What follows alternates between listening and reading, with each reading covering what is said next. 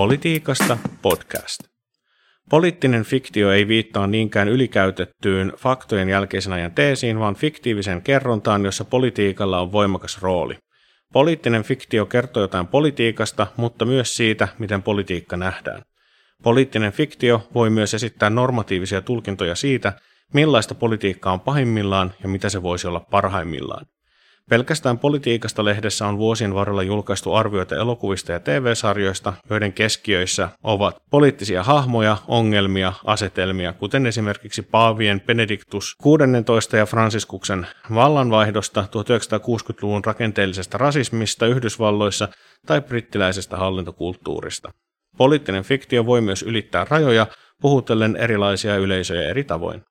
Tässä politiikasta podcastissa keskustellaan juuri poliittisen fiktion kysymyksistä käyttäen esimerkkinä saman nimiseen tiedekirjaan, tiedekirjallisuuden kirjasarjaan pohjaavaa The Expanse TV-sarjaa, joka siis pyöri vuosina 2015-2022. Voimakkaasti tiivistäen The Expansen maailma rajautuu 2300-luvun omaan aurinkokuntaamme, jonka ihmiskunta on asuttanut. Sarjassa on kolme suurvaltaa, eli yhdistyneiden kansakuntien maa, itsenäistynyt Mars sekä molempien hyväksi käyttämät asteroidivyöhykkeen asukkaat. Sarjan poliittisuudesta ja muistakin näkökulmista keskusteleva, keskustelemaan tähän politiikasta podcastiin vieraana on Tampereen yliopiston kansainvälisen politiikan professori Juha Vuori. Hän tutkii parhaillaan turvallisuuden toimintalogiikkaa Kiinan kansantasavallassa ja sen ulkopuolella Suomen Akatemian rahoittamassa turvallisuus Kiinassa tutkimuskonsortiossa – hän on myös tutkinut laajalti turvallistamisteoriaa ja kirjoittanut tutkimusartikkelin siitä, miten Star Trek TV-sarjan kautta on voitu peilata Yhdysvaltojen suhdetta kiduttamiseen.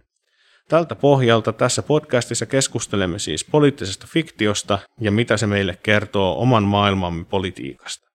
Tähän keskusteluun meidät johdattelen siis minä, politiikasta lehden vastaava päätoimittaja Mikko Poutanen, ja mennään suoraan asiaan. Tervetuloa politiikasta podcastiin sekä kuulijat että Juha. Kiitos. Keskustellaan tähän ihan aluksi hieman tästä nykyisestä tutkimussuunnastasi, eli Juha Vuori, mitä kaikkea Kiina kertoo meille turvallisuudesta ja turvallisuuspolitiikasta, ja miksi juuri Kiinaa kannattaa tutkia turvallisuuden kautta nyt? Kiina on suhteessa ehkä tähän yleisempään kansainvälisen turvallisuustutkimuksen kenttään hieman tämmöinen poikkeuksellinen ympäristö, koska se poliittinen järjestelmä poikkeaa niin vahvasti, vahvasti länsimaista – ja erityisesti näissä niin kriittisissä lähestymistavoissa turvallisuuteen, jota itse olen, olen soveltanut, niin niissä usein katsotaan ää, tai, tai huomio kohdistuu niihin turvallisuuden tuottamisen varjopuoliin, eli usein ajatellaan, että niin meidän yhteistä turvallisuuttahan jollain käytännöllä tuotetaan, mutta usein se, että tuotetaan turvallisuutta jollekulle, saattaakin tarkoittaa turvattomuutta tai uhkaa jollekulle toiselle. Ja silloin tämmöisessä demokraattisessa ympäristössä turvallisuuskäytäntöjen kautta voidaan tuoda tämmöisiä ikään kuin autoritaarisuuden ää, kuplia tai, tai taskuja, jossa ikään kuin turvallisuuden nimissä rajoitetaan kansalaisten ää, erilaisia vapauksia, ää, sa- tiedon saatavuutta, liikkumista, tai, tai edellytetään, että, että kansalaiset käyttäytyvät tietyillä määrätyillä tavoilla. Ähm, sitten kun ajatellaan ikään kuin kansatajuisesti jotenkin Kiinan kaltaista poliittista järjestelmää, jossa, jossa tällaista meidän länsimaista ymmärrystä vapaudesta ja demokratiasta ei, ei ikään kuin ilmene, ää, mutta sielläkin sitten on turvallisuutta ja siellä puhutaan turvallisuudesta ja siellä on turvallisuuskäytäntöjä. Niin jos siellä on jo lähtökohtaisesti tällainen autoritaarinen ympäristö, mitä se turvallisuus silloin tekee siinä? Ja yksi esimerkki mitä, miten tämä niin kuin poikkeaa on esimerkiksi verkkovalvonta, joka Kiinassa on ikään kuin sen katsotaan maailman tehokkainta, niin tämän tehokkaan verkkovalvonnan avulla Kiina itse asiassa mahdollistaa tämmöisiä vapauden taskuja. Eli kun ihmiset tietävät, että heitä valvotaan, he käyttäytyvät jotakuinkin sen mukaisesti, mitä kommunistinen puolue vähimmillään edellyttää, silloin heille tulee mahdollisuus sitten toimia suhteellisessa vapaudessa kunhan eivät ylitä tiettyjä rajoja, jolloin nämä ikään kuin puolueen turvallisuuskäytännöt eivät suinkaan välttämättä ikään kuin lisää sitä autoritaarisuutta, joka on jo se normi, vaan ikään kuin käänteisesti suhteessa demokratioihin niin luoki tällaisen, tällaisen vapauden taskun, tai ainakin näennäisen vapauden taskun. Tässä on yksi esimerkki siitä, miten tutkimalla turvallisuuden politiikkaa, ei siis turvallisuuspolitiikkaa, vaan turvallisuuden politiikkaa, niin voidaankin ymmärtää jotain siitä, mitä turvallisuuskäytännöt, turvallisuuskäsitteet, turvallisuudesta puhuminen tuottaa sitten poliittisesti. Eli kyse on tällaisesta vähän niin kuin laaja, tai monialaisemmasta laajakatso, laajakatsoisemmasta tavasta katsoa tätä turvallisuutta kuin pelkästään tällaisen perinteisen turvallisuuspolitiikan piirissä. Joo, eli tässä kytkeytyy, tai ajatuksena myös niin turvattomuuden politiikka. Ja se ikään kuin paradoksi, mikä sisältyy, sisältyy turvallisuudesta puhumiseen ja, ja näkemyksiä siitä, miten turvallisuutta tuotetaan, koska turvallisuus yleensä on jotakin haavoittuvuutta vastaan tai jotain uhkaa vastaan. Ja silloin ikään kuin puhuttaessa, että nyt jokin uhkaa meitä, niin silloin tunnistetaan tämmöinen haavoittuvuus. Ja ikään kuin luvataan, että me nyt, meillä on nyt keinot sitten toimia tämän haavoittuvuuden kanssa. Mutta ehkä sitä haavoittuvuutta ei ole lainkaan huomattu aikaisemmin tai sillä ei ollut minkäänlaista merkitystä. Ennen kuin joku ikään kuin väittää, että nyt me olemme erityisen haavoittuvia suhteessa tähän johonkin asiaan. Ja tässä on ikään kuin tämmöinen ylitsepääsemätön paradoksi siinä, miten turvallisuus tuottaa myös käsityksiä turvattomuudesta. Ja turvallisuus ikään kuin lupaa enemmän kuin se pystyy kuitenkaan tuottamaan, koska toistaiseksi kaikki ihmiset ovat kuitenkin lopulta kuolleet.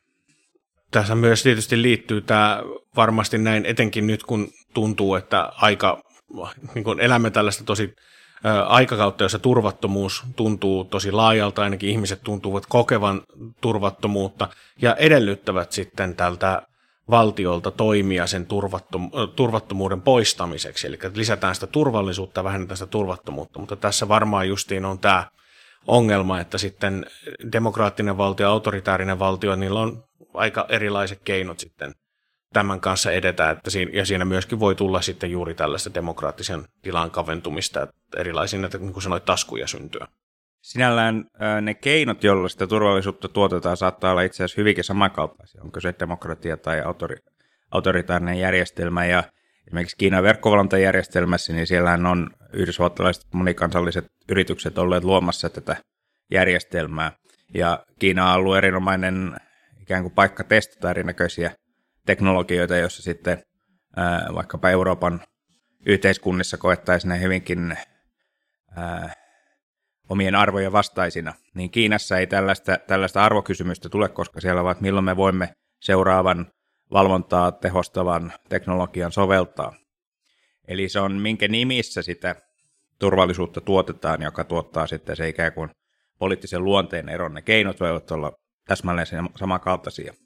Ja siinä mielessä se, että myös meidän länsimaat, mehän eletään tämmöisessä valvontakapitalismissa – valvontayhteiskunnissa, jossa, jossa tämä valvonnan määrä on niin kuin yhdessä keskiässä niin kuin räjähtänyt aivan käsittämättömiin mittasuhteisiin, niin koska ne välineet on jo olemassa, niin silloin siirtymä demokratiasta tämmöiseen autoritaariseen, niin siinä ei tarvitse sitten välttämättä kokonaisuuden infrastruktuurin rakentamista, vaan se on nimenomaan se syvempi poliittinen, mikä, mikä sen luo, yhteiskunnan luonteen sitten muuttaisi.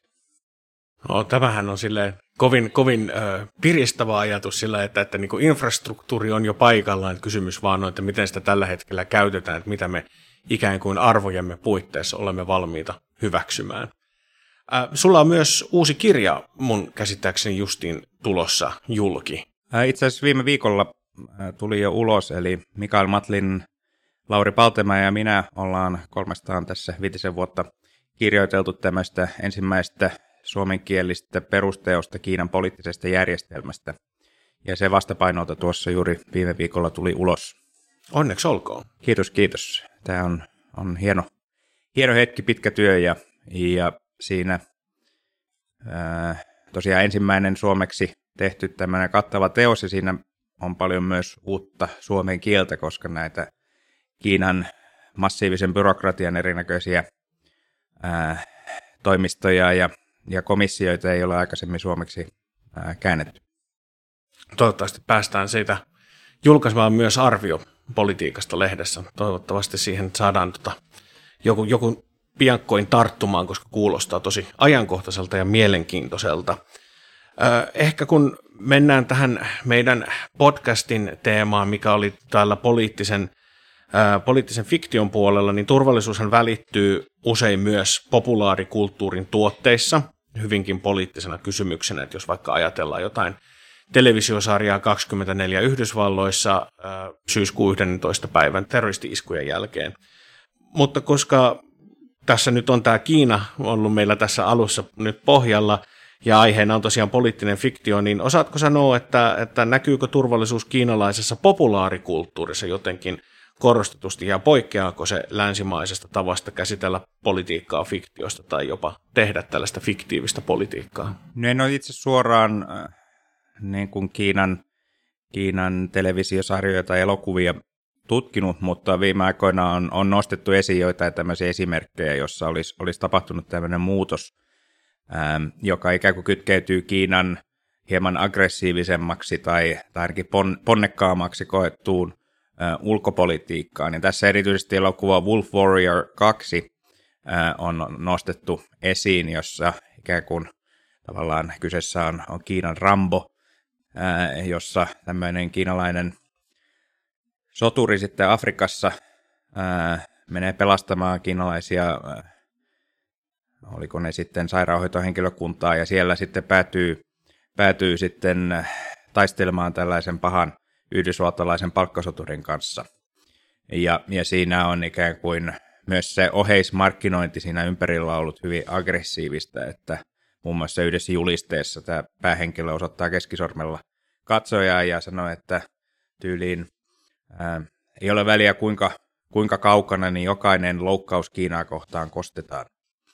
Äm, eli tämä ei ole sitä tyypillistä, Kiina on rauhantahtoinen, toisten maiden asioihin puuttumaton, ää, ystävällinen, ää, hyvänluonteinen taho, niin tämä, tämä elokuva ikään kuin poikkeaa siitä linjasta. On myös sitten ihan elokuvia, jotka koskee suoremmin esimerkiksi kiinalaisten oikeita evakuointia, merirosvoustapausten takia tai, tai, tai Libyasta. Ja nämä on ehkä lähempänä sitten tämmöistä esitämme Kiinan kansan, kansanvapautusarmeijan sotilaat hyvässä valossa, tämmöistä ikään kuin vanhakantaisempaa propagandaa. Mutta Kiinassa siis tietysti kaikki on poliittista, koska se on puolueen hyväksymää. Se käy sensuuriviranomaisten syynin lävitse.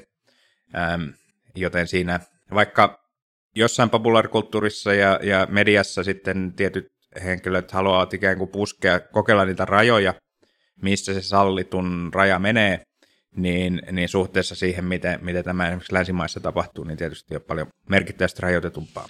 Että se on enemmän, voiko sanoa, että ehkä se on sitten tällaista valtion poliittisempaa ja länsimaissa ehkä on sitten mitä voisiko sanoa kansalaisyhteiskunta poliittisempaa, jos tällaista erottelua, en tiedä onko se kuinka keinotekoinen. No vaikka tässä meidän tuoreessa kirjassa keskustelemme juuri tästä, onko Kiinassa kansalaisyhteiskuntaa. Ja siinä tietysti sitten mennään siihen, että miten se määritellään. Ehkä, ehkä nyt mennä, mennä siihen kovin syvälle, mutta ähm, hyvin suuri osa Kiinan niin kansalaisyhteiskunnasta on, on kuitenkin kommunistisen puolueen hallitsemaa tai jopa sen organisoimaa. Eli on tällaisia niin kuin englanninkielellä government organized non-governmental organizations, mikä sinällään kuulostaa jo paradoksilta, että valtion organisoimia kansalaisyhteisjärjestöjä. niin, mutta näitä, näitä Kiinassa ne väijäämättä ikään kuin tietyllä tapaa ovat.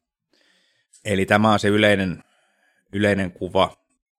Vielä tuosta, poli- tai miten turvallisuus ilmenee kiinalaisessa televisiossa, niin siellä myös ny, ny, on kansainvälisestikin useampia tällaisia tiedustelupalvelujen toimintaa käsitteleviä sarjoja.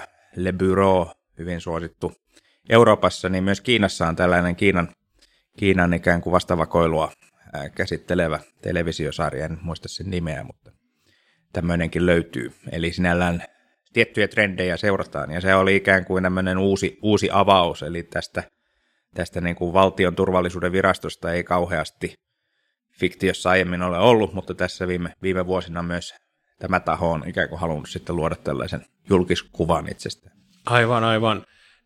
Tuossa pari vuotta takaperin tota, eteläkorealaisen kollegan kanssa, kun katsottiin siis tota, yhdessä tämä juurikin tämä amerikkalainen Designated Survivor-sarja, jossa siis terrorismiiskun jälkeen jää vain yksi Yhdysvaltain hallituksen tämä ministeri niin kuin elon ja hän sitten kohoaa sitä kautta presidentiksi. Ja että kuinka se oli ää, lokalisoitu tuonne justiin Etelä-Koreaan. Ja mitä se sitten taas toisaalta kertoo, että Yhdysvalloissahan se oli enemmän tällainen tarina justiin äm, islamistisesta terrorista sekä tällaisista äh, sisäisistä vihollisista, mutta hirveän mielenkiintoista siellä Etelä-Koreassa siihen tuli paljon enemmän vielä tällaista, kun tietysti äh, islamistinen terrori ei ole siellä niin kuin siihen kulttuurikontekstiin so- sopiva uhka, vaan siihen tuli sitten Pohjois-Korea, mutta myös silti tämä tämä tota, sisäinen ää, turvallisuus siinä, koska Etelä-Koreassa kuitenkin on historiaa sotilasdiktatuureista, niin se ihan eri tavalla tämmöinen pelko, että tämä turvallisuusuhka toimii tällaisen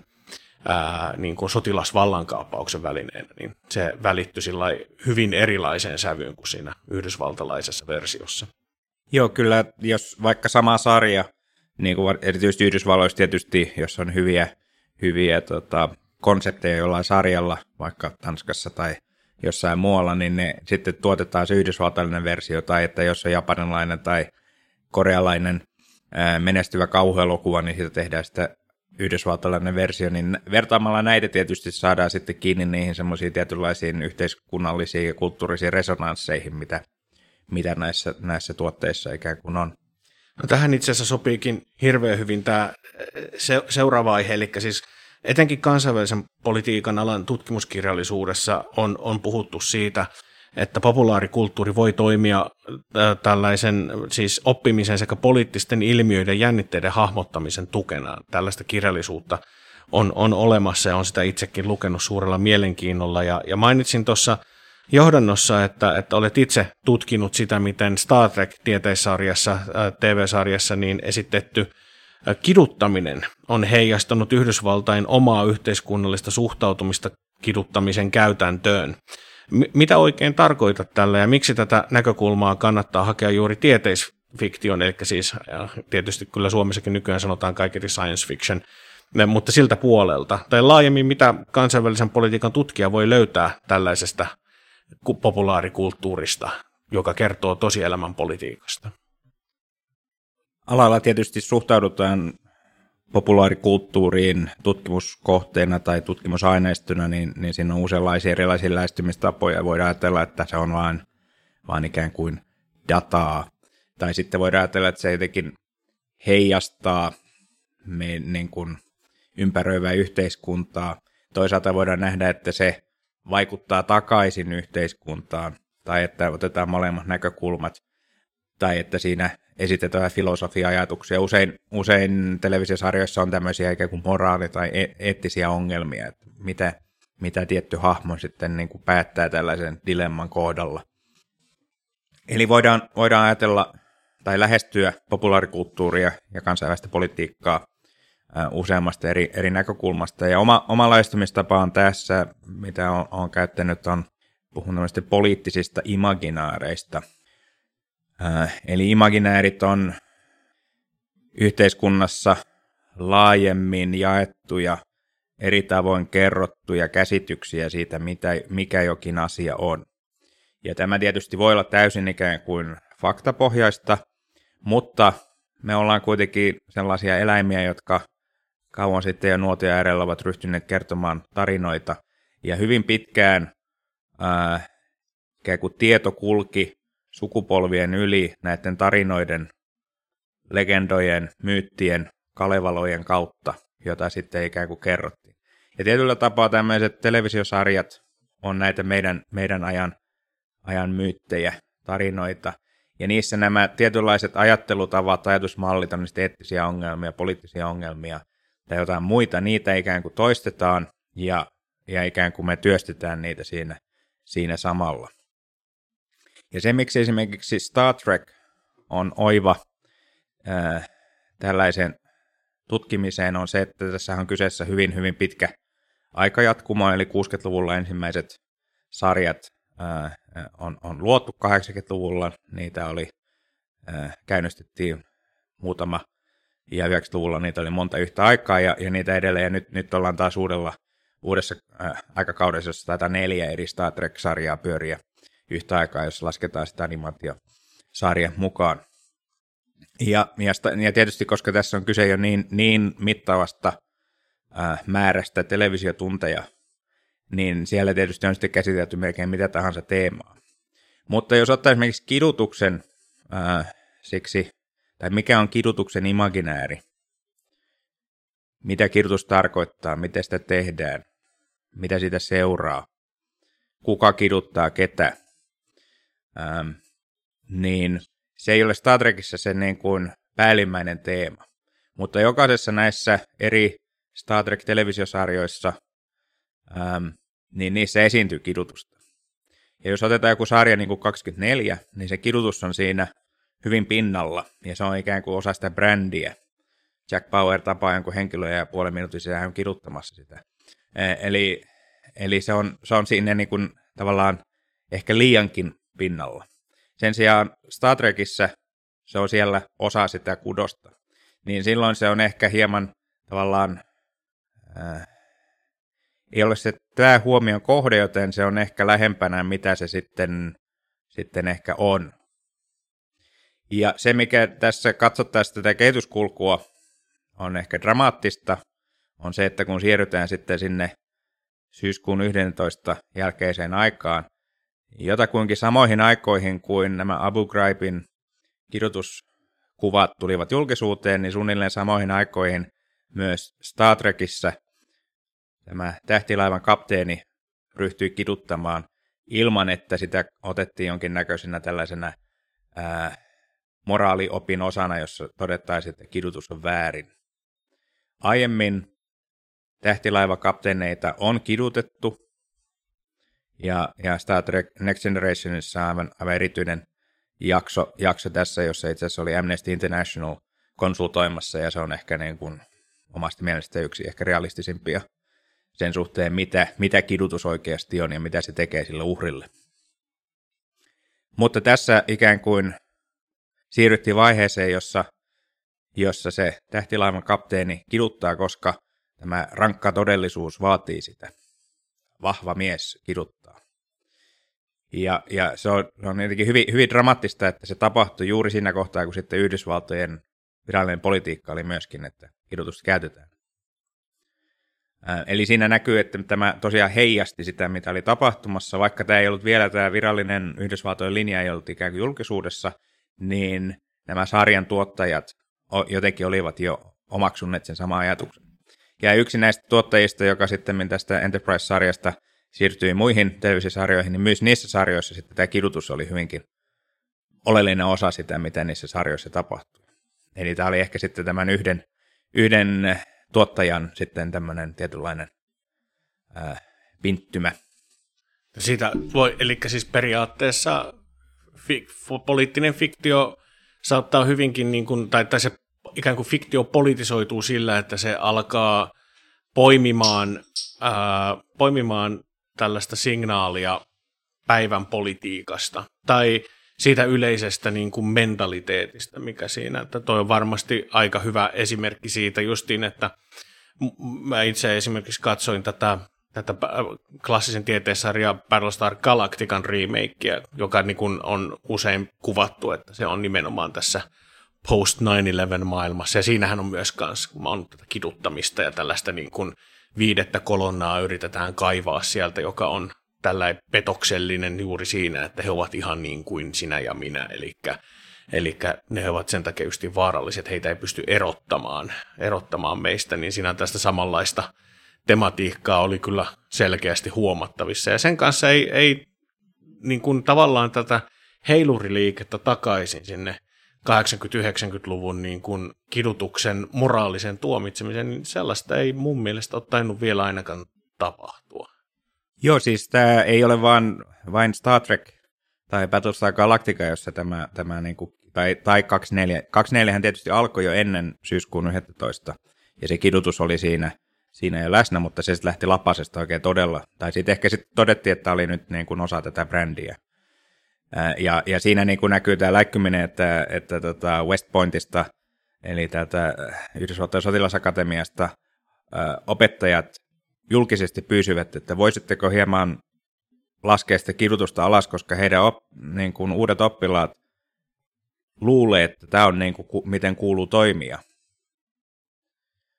Vaikka toki se oli myös sitten Yhdysvaltojen virallinen linja, mutta se silti tapahtui niin kuin siellä vähän niin kuin syrjässä pimennossa, mm. koska se on edelleen niin kuin moraalisesti täysin väärin. Ja Yhdysvallat kiisti sitä, eli se oli sala, salaisia operaatioita. Mutta niin kuin he ekspliittisesti sanovat, että tämä 24-sarja Jack Bauer ikään kuin ohjaa heidän oppilaitaan kiduttamaan välittömästi, kun he saa jonkun vangin. Et, et voisitteko vähentää sitä. Myös Yhdysvalloissa monet poliitikot ää, käyttävät Jack Baueria ikään kuin vertauksena. Ja, tä, ja siinä taustalla on sitten tämä, tämä myös filosofian käyttämä tämä tikittävä ää, pommi, pommi, että ikään kuin nyt on muutama minuutti aikaa ja pitää saada nopeasti tieto, niin sitten, sitten kidutetaan.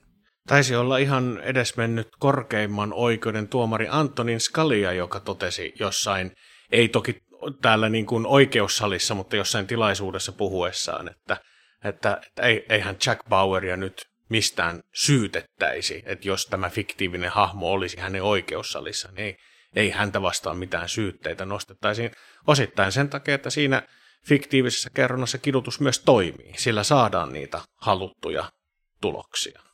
Joo, ja, ja äh, tästä on ihan niin kuin määrällistä tutkimusta, että 2000-luvulla äh, kidutuksen määrä Yhdysvaltaisessa televisiossa ja elokuvissa on, on niin kuin räjähdysmäisesti kasvanut. Ja myös se, että, että se ei ole enää niin, että sankareita kidutetaan, vaan sankarihahmot kiduttavat. Eli se, ketä kidutetaan, kuka kiduttaa, miksi kidutetaan ja tuottaako se menestystä, niin tämä, tämä niin kuin on, ihan tuo käsikirjoitus on flipattu ympäri, eli, eli tässä ollaan menty aivan toisinpäin. Ja omassa tutkimuksessa tässä juuri kohta piakkoin tulee ulos yksi kirjan, kirjan luku toimitetusta teoksessa, joka, joka käsittelee, käsittelee kidutusta hyvin monesta näkökulmasta, niin siinä juuri tätä, toimiiko kidutus oikeasti vai ei, ja suhteessa sitten tämmöisiin niin faktuaalisiin imaginääreihin, niin tarkastelee, että siinä vertaan elokuvia Zero Dark Thirty, joka oli hyvinkin suosiota saanut ää, niin sanotusti to- tosiasioihin perustuva dokudraama tästä tota, sodasta terroria vastaan ja siinä mikä, mikä rooli siinä elokuvassa väitetään, että kidutus oli se keino, millä saatiin se oleellinen tieto, jolla löydettiin Osama Bin Laden. Ää, niin tässä luodaan jälleen tätä imaginääriä, että kidutus toimii.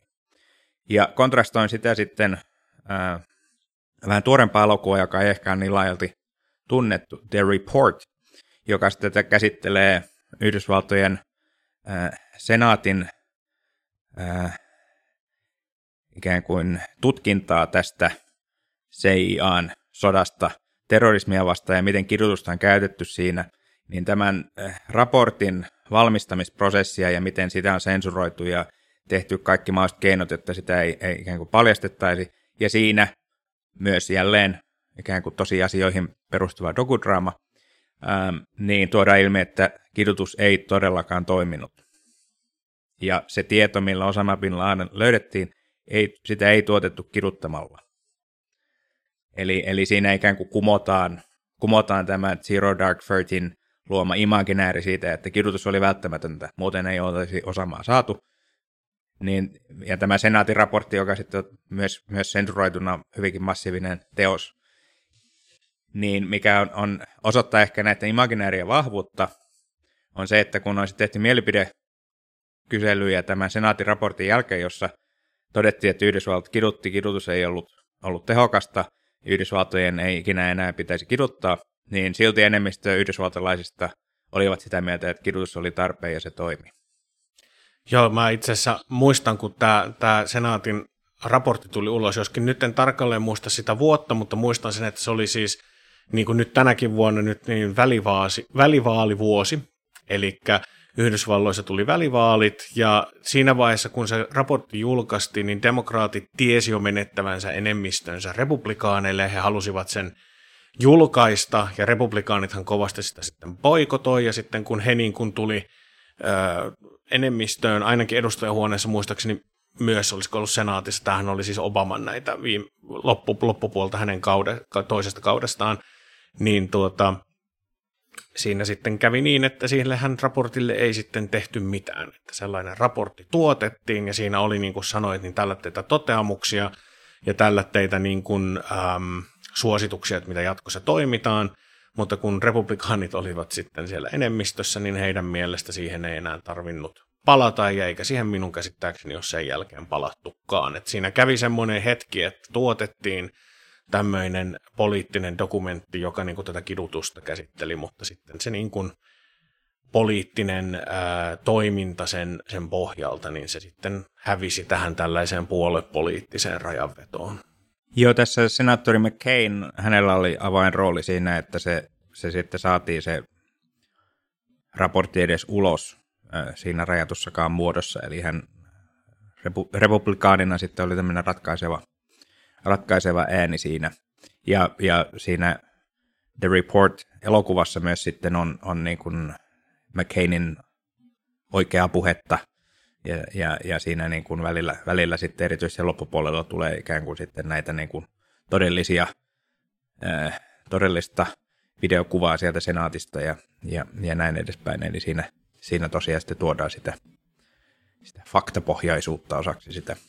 Mutta tässä niin näkyy, että se, se imaginääri, että kirjoitus toimii, vaikka se todellisuus ei toimi, ää, siis siinä mielessä, että saataisiin ää, kelpoa tiedustelutietoa. Kidutus toki toimii siinä, että ihminen saadaan tekemään ihan mitä tahansa.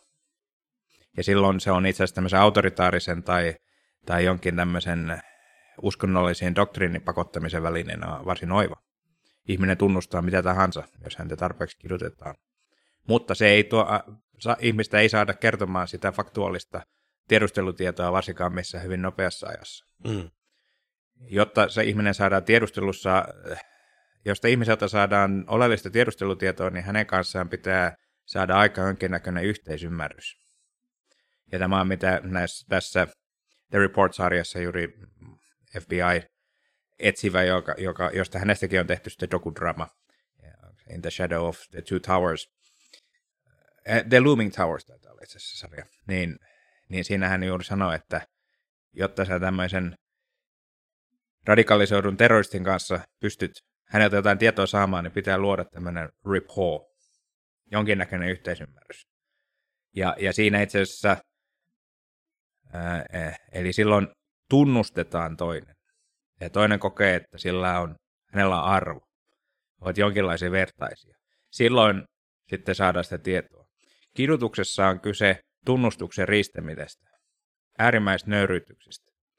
Ja silloin se kidutta, niin kuin, jotka ajattelee, että tämä toimii, että silloin kun me saadaan ihminen täysin, häneltä on ristetty kaikki ihmisyys, hän on, hän on niin kuin puhdasta elämää, niin sitten hän kertoo. Mutta ei se näin toimi. Jos häneltä ristetään kaikki, hän on valmis te- tekemään mitä tahansa saadakseen jonkinlaisen tunnustuksen ihmisyydestään takaisin. Mutta siinä vaiheessa se ei sitten ole välttämättä se tiedustelutieto, joka mm. oli viisi vuotta sitten oleellista, jota hänellä ei välttämättä edes ole. Tämä kyllä kieltämättä laittaa esimerkiksi sen kontekstiin, että aika lailla siitäkään nyt ei ole enää vähän aikaa puhuttu, että Guantanamo Bay hän on yhä to- toiminnassa, ei toki sillä, että sinne tulisi aktiivisesti uutta väkeä, mutta että siellä on se väki, joka sinne suljettiin ja sen jälkeen ei ole oikein keksitty, että mitä, mitä heillä tehtäisiin. Tässä oikeastaan oikeastaan tässä meidän keskustelussa, kun mun piti seuraavaksi itse ottaa juuri keskusteluun sitä, että missä määrin ää, tieteisfiktio ja poliittinen fiktio niin kuin, pikemminkin siirtää aina tämän meidän aikakautemme keskusteluja, ajatuksia tällaiseen vaan niin kuin futuristiseen kontekstiin, ja, mutta me taidettiin siitä tuossa jo aika hyvin, hyvin puhua tuossa tuon Star Trek-esimerkin yhteydessä. Joo, sitä ähm, muun muassa Star Trekin alkuperäinen luoja Gene Roddenberry ja, ja monet henkilöt, jotka ovat siinäkin sarjassa ole mukana, niin, niin ovat korostaneet, että tässä niin kuin näitä sen hetkisiä yhteiskunnallisia kysymyksiä käsitellään. Ja, ja erityisesti 60-luvulla, niin niitä ei millään, niitä asioita, mitä Roddenberry halusi käsitellä, hänellä oli hyvin tämmöinen optimistinen ää, käsitys tämmöisestä avaruuskommunismista, joka, jossa kaikki, kaikki on ihmiskunnan ongelmat lopulta ratkaistu. Ää, niin näitä, näitä hänen visioitaan ei millään olisi voitu käsitellä sellaisessa sarjassa, joka olisi ollut niin kuin esteettisesti realistinen. Joten se piti pukea tällaisen avaruusopera, joka on niin kuin lapsille tai lapsenmielisille. Niin siellä sitten saatettiinkin käsitellä niitä, niitä 60-luvun Yhdysvaltojen polttavia kysymyksiä, ikään kuin puettuna, puettuna sitten tämmöisen avaruus, avaruuskuvio. Ja, ja hänellä niin kuin oli hyvinkin radikaaleja niin kuin naisten asema. Si, siitä hän joutui tekemään jotain kompromisseja. Mutta siellä kuitenkin oli ensimmäisessä Star Trekissä oli viestintäupseerina oli tummaihoinen nainen, mikä oli aivan käsittämätöntä. Mutta hänellä niin alun perin visiona, että siellä, siellä ihan ylemmässä upseeristossa olisi myös ollut nainen. Siitä jouduttiin tekemään kompromissi. Mutta tässä on niin kuin esimerkki, missä niin kuin se sarja, sarja ikään kuin puski tätä ää, progressiivista yhdysvaltaista visiota. Ää, ja siinä mielessä juuri tämä kidutuksen luonteen muutos 2000-luvulla niin dramaattista, koska Star Trek on edustanut sitä semmoista niin kuin edistyksellistä kantaa, jossa koitetaan niin kuin näitä tämmöisiä, nykyään puhutaan niin kuin sosiaalisesta oikeudenmukaisuudesta. Niin tavallaan tämä on ollut se, se missio, ja sitten yhtäkkiä onkin, ei, ei, niin, tähtilaajokapteeni kiduttaa, koska se on oikein. Ja se on hyvin dramaattinen siihen, siihen nähden, mitä se Star Trek on edustanut. Tämä on mun mielestä tosi hyvä paikka meidän tehdä tämmöinen pieni välistoppi, eli jatkamme tässä podcastin toisessa osassa nyt tästä ö, nimenomaisesti tästä The Expanse-sarjasta, eli jatkakaa kuuntelua, tämä jatkuu tämä meidän keskustelumme Juho Vuoren kanssa tämän tauon jälkeen.